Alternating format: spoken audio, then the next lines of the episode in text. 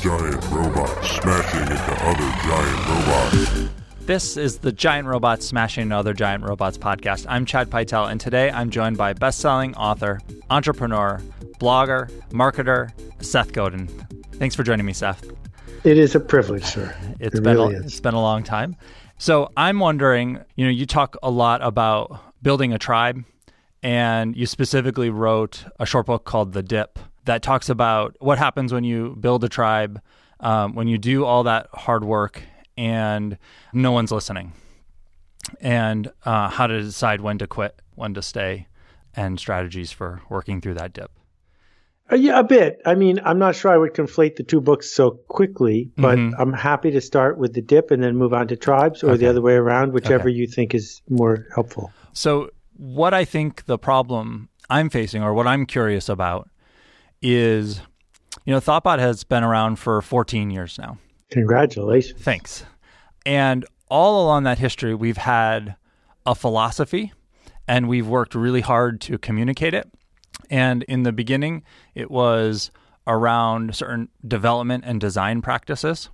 And even so, that those practices then caused us to choose a specific framework in Ruby on Rails. And we were one of the first companies in the world to switch to Ruby on Rails and built a great reputation there and a lot of open source. And lately that has been on around how products should be built and a design philosophy and those kinds of things. And we've certainly built a tribe of people who believe that what we believe. But over the years, that has become more commonplace. I feel like early on, what we were talking about and what we were doing was very novel.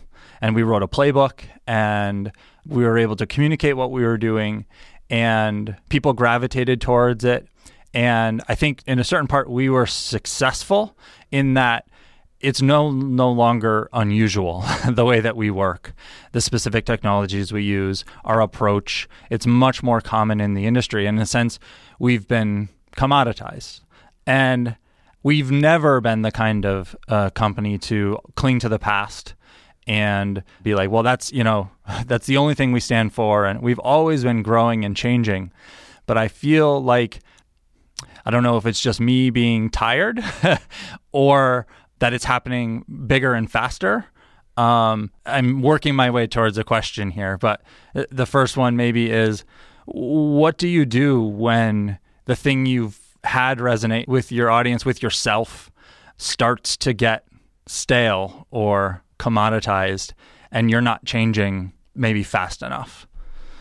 Well, this is this is a uh, breathtakingly honest question, and really uh, generous to the people you're sharing it with. So I want to try to address it in a few different ways. We're talking about business-to-business selling. Mm-hmm.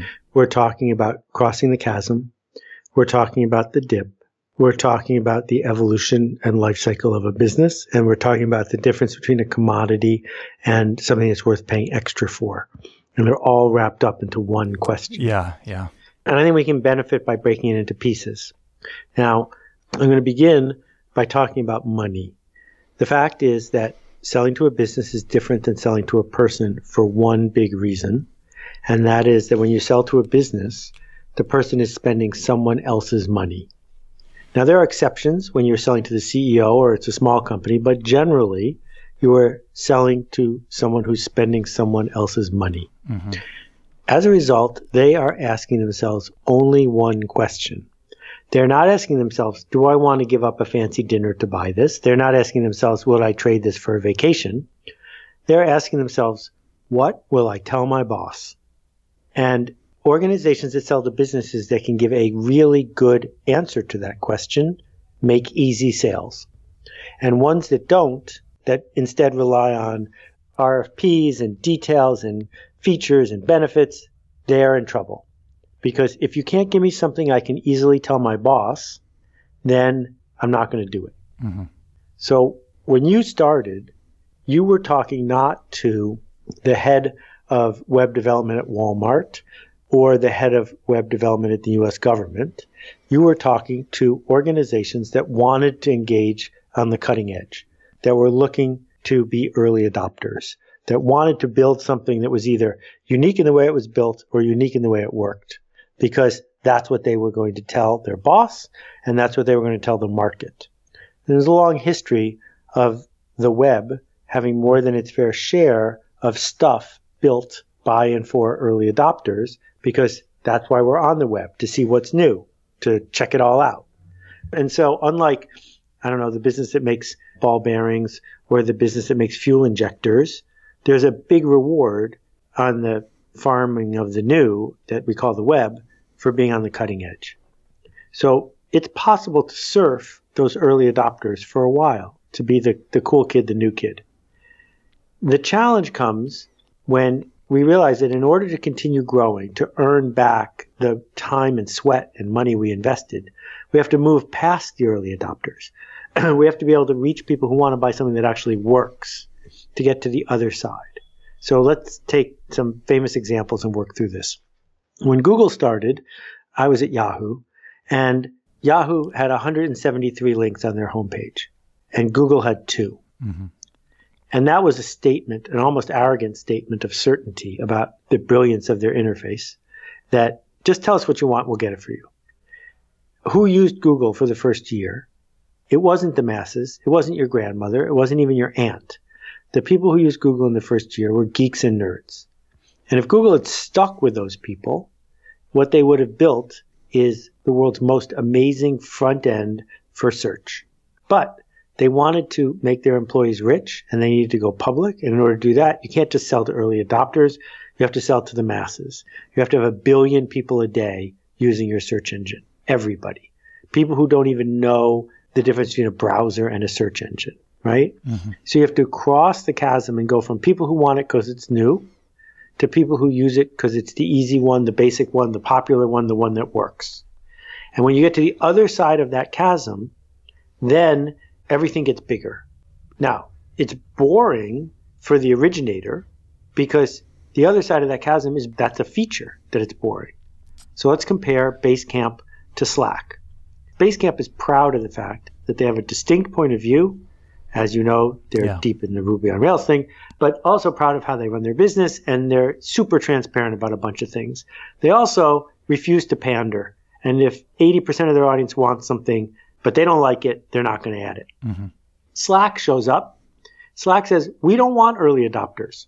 We want everyone. So they make a product that is dramatically simpler, dramatically less featured, but doesn't make anybody feel dumb, mm-hmm. and it has virality built deep within it. So once they get a few early adopters, boom, it spreads across the chasm, and now the mass market is using it. So there are companies big and small. There are more people using Slack faster than any piece of business software in history because it was optimized to cross the chasm. Yeah. Okay, so the third piece is the dip, which is lots of things are fun to start, and in order for them to get valuable, they have to hit this moment when it's easy to quit. And that's the gym in February. That's organic chemistry when you're pre-med. It's the filter. It's the thing that separates the winners from the losers. And the dip is a grueling challenge in business. For me, it lasted eight years. For some people, it lasts eight minutes. For some people, it never ends. But at the other side of it, if you come out, you are seen by many as a winner, as the one to go to, as trusted. That lines up with the chasm, that when you get through that and you're on the other side, people will buy what you sell. So Heinz ketchup got through the dip in nineteen oh three, and they've been the winner for one hundred fourteen years after that. Mm-hmm. There's a lot of benefit to getting through the dip to the other side. Okay, so now we get back to your question, because I'm not going to go into tribes just yet, but to get yeah. back to your question, you guys, from the start, demonstrated that you were thoughtful and generous and insightful, and the early adopters saw you and heard you, got the joke, and if they could send money your way, they did, because it made them feel good to be aligned with someone like you. At some point, as your resume builds, as your list of clients builds, you have the opportunity to cross the chasm, to sell something to boring companies that want boring development, to be able to scale at dramatic levels mm-hmm. the size and frequency of the projects you do. But the only way you can do that is by dumbing down your methods and your processes so that more and more people who work for you can deliver high quality Six Sigma results that match spec. Because if you're depending on insightful geniuses like you, you can't scale that. And that's where the dilemma kicks in.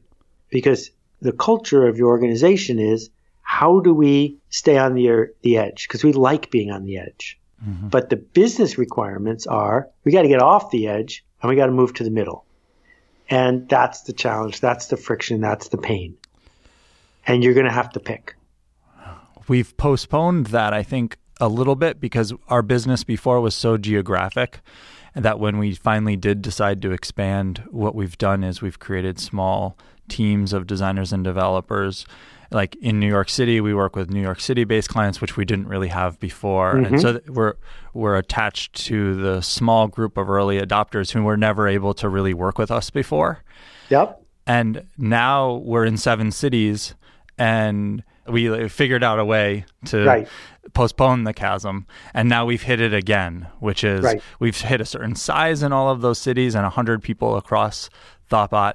And we are certainly feeling that now in terms of right. moving beyond the early adopters. But you can go back to the, the market on the web for early adopter mm-hmm. technology is big, but it would require you to imagine that you were starting again today. Yeah.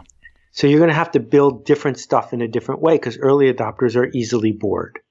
So if you pioneered using uh, whatever that magic thing is from Florida combined with V R, combined mm-hmm. with Apple's new phone, which no one's seen yet, to create magical three D environments that cost five hundred thousand dollars to a million dollars to develop that no one needs yet, but a few companies are thirsting for, then you could do it again, right? Yeah. So R G A, they're the people who did the Terminator movies and all the high-end special effects that people love in movies. And Bob Greenberg only does cutting-edge stuff. If you want five-year-old animation technology, you shouldn't hire them because they're going to charge you too much. They're not interested.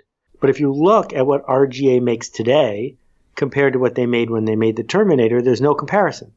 So they're constantly throwing out electronics and stuff that most people would kill for mm-hmm. because they are committed to always putting themselves out of business.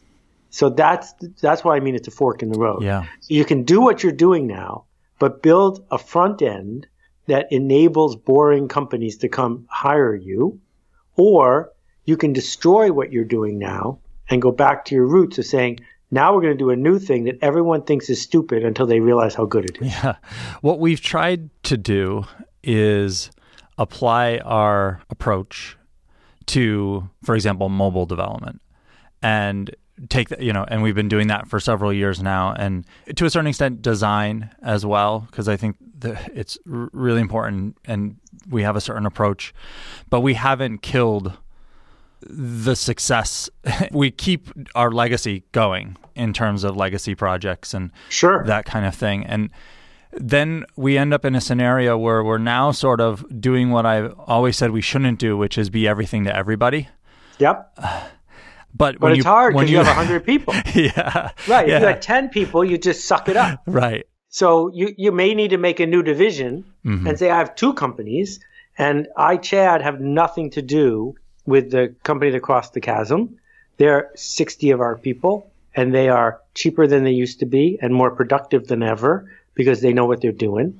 And I got twenty or thirty of my people who are inventing stuff that scares people and that costs a fortune. Have you seen that happen places? Um, yeah, you know, I think that there's plenty of history mm-hmm. on the ad agency front yeah. of firms that have managed to pull that off. Uh, I think if you look at people who are individual, like directors in movies, they will do two or three blockbusters and then go back and make mm-hmm. a personal film because they can figure out which hat they're wearing at any given moment. Right? So Bill Murray, famously difficult, will alternate between making, you know, a movie with Sofia Coppola or whatever that he knows is going to sell tickets, and then he'll go make a movie that he knows no one's going to watch. But he can't charge the same for both movies.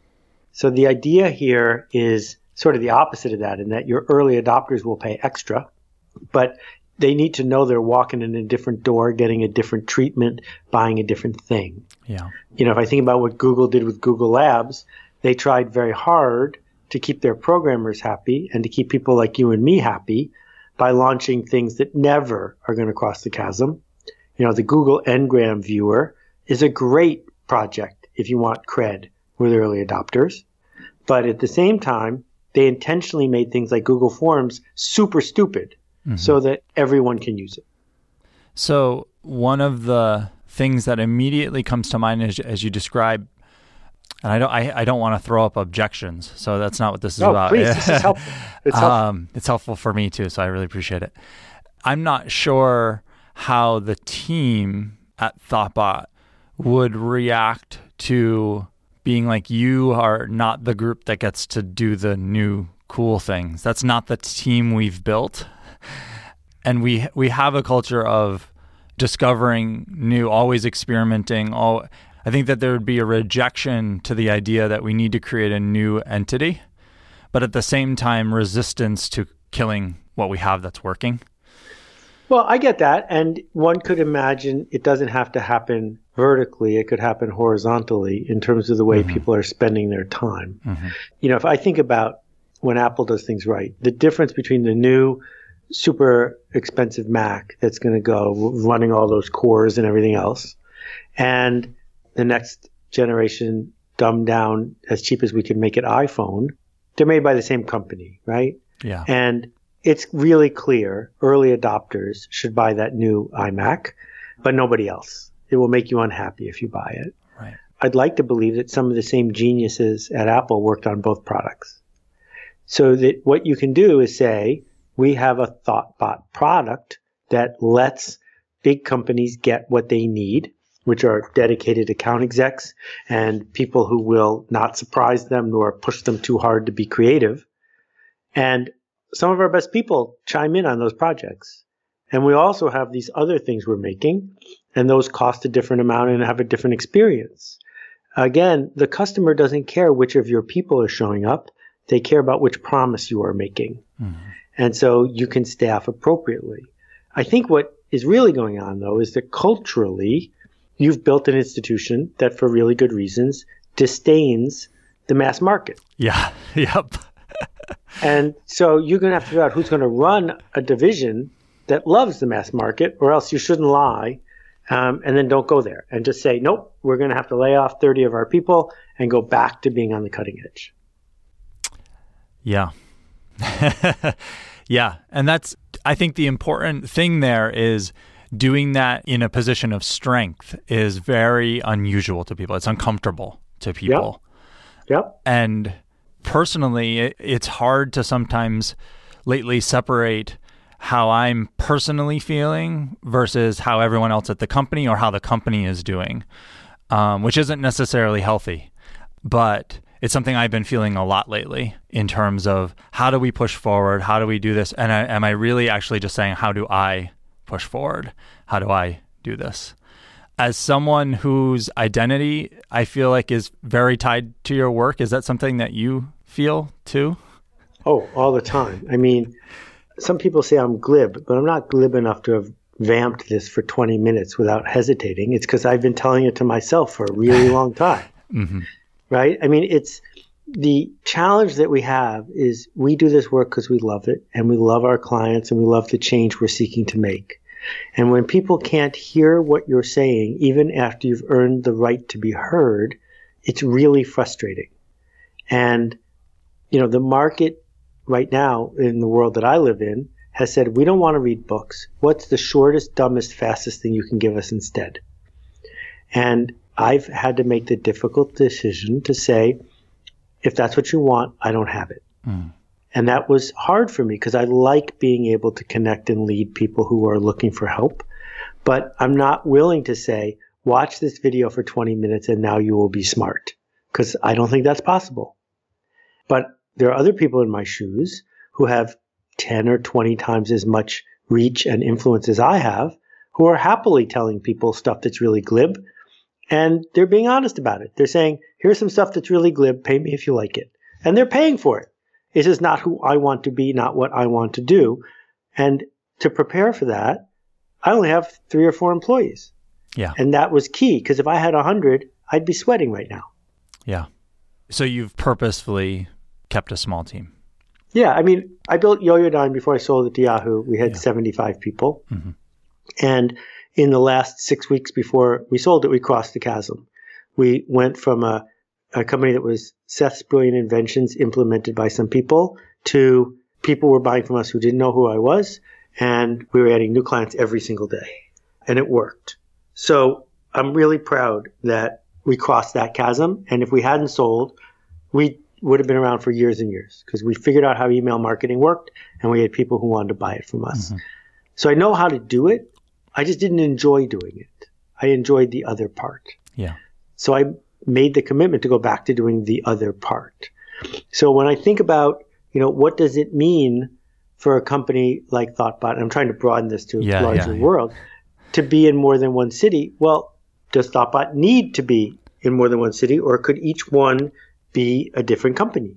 Mm-hmm. What would that be like, right? Mm-hmm. And does that give you more flexibility and leverage or less flexibility and leverage? Because there's nothing written down that says it has to be this size. And so when I think about your challenge, the challenge of anyone in B two B marketing is this. There are people who know who you are and there are people who don't. Among the people who know who you are, some of them are looking to make the change you seek to make. You need to intelligently communicate that to them. My guess is you're not doing that as well as you can, and there's probably a lot more room for you to grow than you think mm-hmm. without changing your strategy. Mm-hmm. Then there's this temptation to reach the people who don't know who you are. And that's when the power of marketing leads to frustration, because what we say to ourselves is, if only more people knew, then we could make more change happen. Yeah. But it's distracting us from the people who already trust us. That's probably enough people. There are probably enough people in the world who in their life over fourteen years are now at a new company or whatever, who trust you and believe you. And if they only realized there was something you could help them with, would hire you tomorrow. And that communication strategy doesn't require shutting an office. That communication strategy doesn't require reallocating people. It might merely mean being even more clear about which jobs you take and which ones you don't, mm-hmm. about how becoming a ThoughtBot client makes you a hero, and how saying you don't want to be a ThoughtBot client identifies you as someone in the middle. And both groups are fine, right? So I own Newton running shoes. And I, I did too, yeah. Yeah, and I can't run, but when people see me walking down the street, they think I'm a runner. And if Newton ever started selling walking shoes and knocking about shoes, they'd lose, because Nike's better at that than them. Mm-hmm. So they can't have the middle. All they can have is the edge. And doubling down on the edge that you've got is worth it. And I think that that resonates with me and the team. We I have this line that, that we would rather fail being ourselves than succeed not.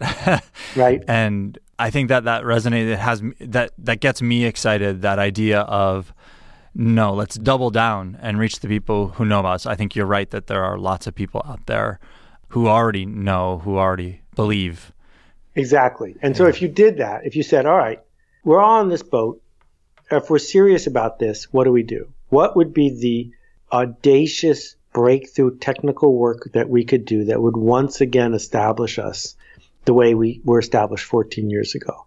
What's the stuff we could do that might not work, that if it worked, would be breathtaking? Mm-hmm. So if you think about Jeff Koons, Jeff Koons, the most successful artist living today, has gone through near bankruptcy at least three times. That he does a bunch of art and everyone says it's stupid and that he's sold out, and then it becomes then it becomes super popular. He gets bored with it and then he goes away for two or three or four years. And while he's gone, he spends ten, twenty, thirty, forty million dollars building something new with no income whatsoever. And if it doesn't work, he's dead. I mean, when, when he came out with the balloon animal thing, that was the work of a hundred craftsmen. And if it hadn't worked, he was gone. That was mm-hmm. it. Over. And he does it again and again because he's an artist. And when I saw his show at the Whitney, because I didn't have a lot of respect for him before I saw the show, but when I saw the show, I thought, yeah, he's an artist. he's not Michelangelo using his fingers, mm. but he's an artist. And you're an artist, Chad. And so the question is that same set of breakthroughs that you made fourteen years ago that everyone said were foolish, how could you put that hat back on again? What would they be now?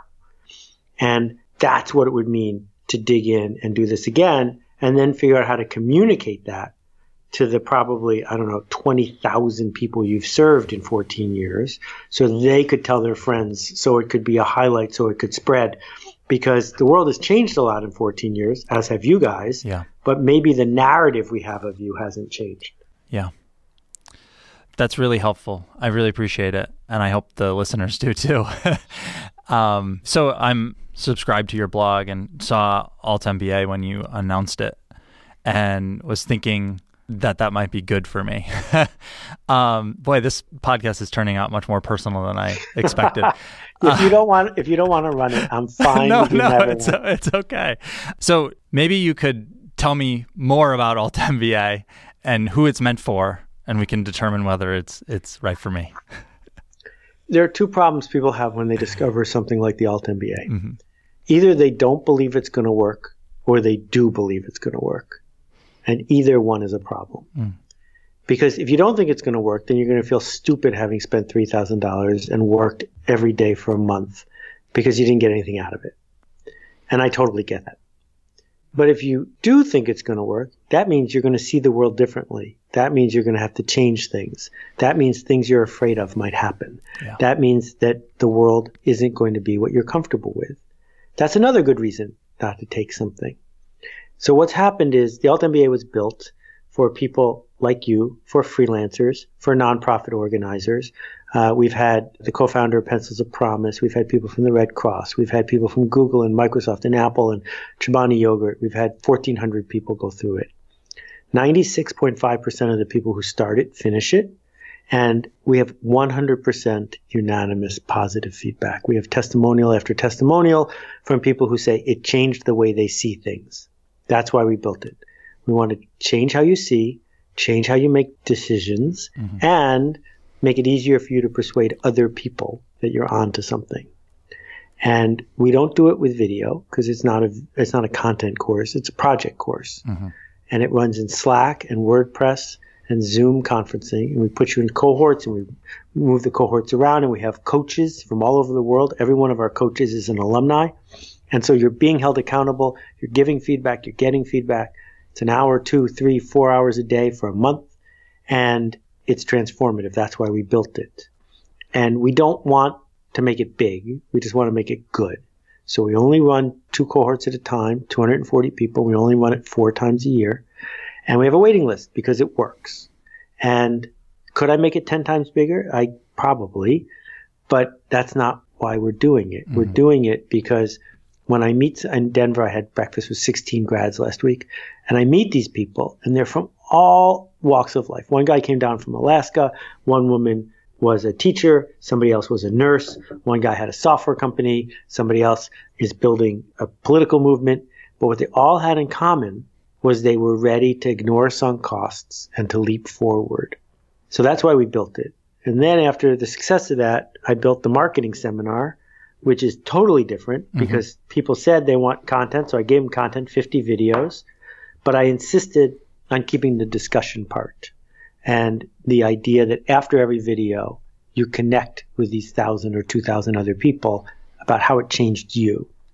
So based on the conversation we just had, the Alt M B A would help you ignore sunk costs because you have a lot of them and help you see what choices there are to make and mm-hmm. what's possible. And the marketing seminar, I hope, would give someone in your shoes an easier way to visualize the chasm, to understand what I mean when I talk about tribes, and to figure out the empathy. And I'm not saying you're unempathetic, mm-hmm. but the empathy for, in your case, the business-to-business buyer. What is it like to be number four in a forty-person organization and have to go to the C E O and say, well, we're paying extra for this web development, but it's right. worth it, and here's why. That's a really hard conversation to imagine if you're the C E O, because you're not number four, right. and you're not the seller, you're the buyer. But marketing today is not about slogans and logos. it's about this empathy, this humility to say, I know you got a lot of choices, an infinite number of choices. We're not number one in S E O when you type web development, and that's fine, but you would be disappointed if you didn't consider what we have to offer.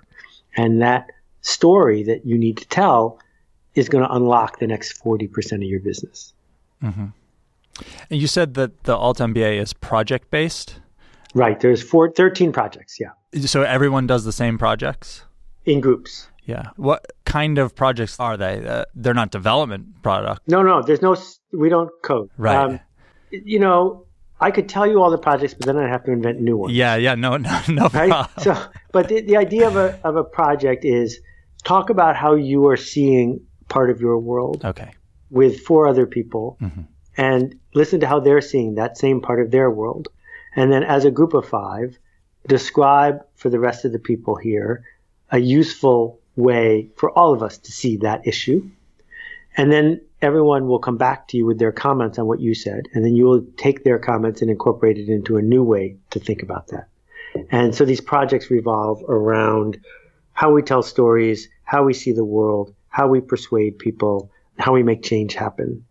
And the act of the meta conversation around the conversation mm-hmm. enables us, when we get back to the real world, to have those same conversations with other people, right? So yeah. some of it is people hear me talk on a podcast the way I just talked to you, breaking down your problem without actually understanding it. Mm-hmm. And we teach people how to do that. And it's really helpful because all of us have problems like that all the time. How do you work with your team to see how to live with change on purpose as opposed to just tolerate it? Yep. Well, thanks so much. Is there anything else I should be asking you about that I haven't? Well, you know, I just want to chime in because lots of people listen to podcasts, but first of all, they don't understand how hard it is to make one all the time. Mm-hmm. But secondly, ThoughtBot has been such an upstanding citizen, and there's a, a lack of citizenry in too many organizations because we're under pressure. So we cut corners, or we just hire the cheap person, or we don't invest in interns, or we don't move forward. And ThoughtBot has been a role model. I, I mean, I've known of you guys for, it's like seven years now. Mm. And I just want to chime in and say thank you, because it's this showing up. That's at the core of who you are. So thank you. Thank you so much. I really appreciate it. You're welcome. That about does it. This is another episode of the Giant Robots Smashing into Other Giant Robots podcast. This episode was produced and edited by Tom Obarski. You can find show notes for this episode at giantrobots.fm slash 244. Thanks for listening.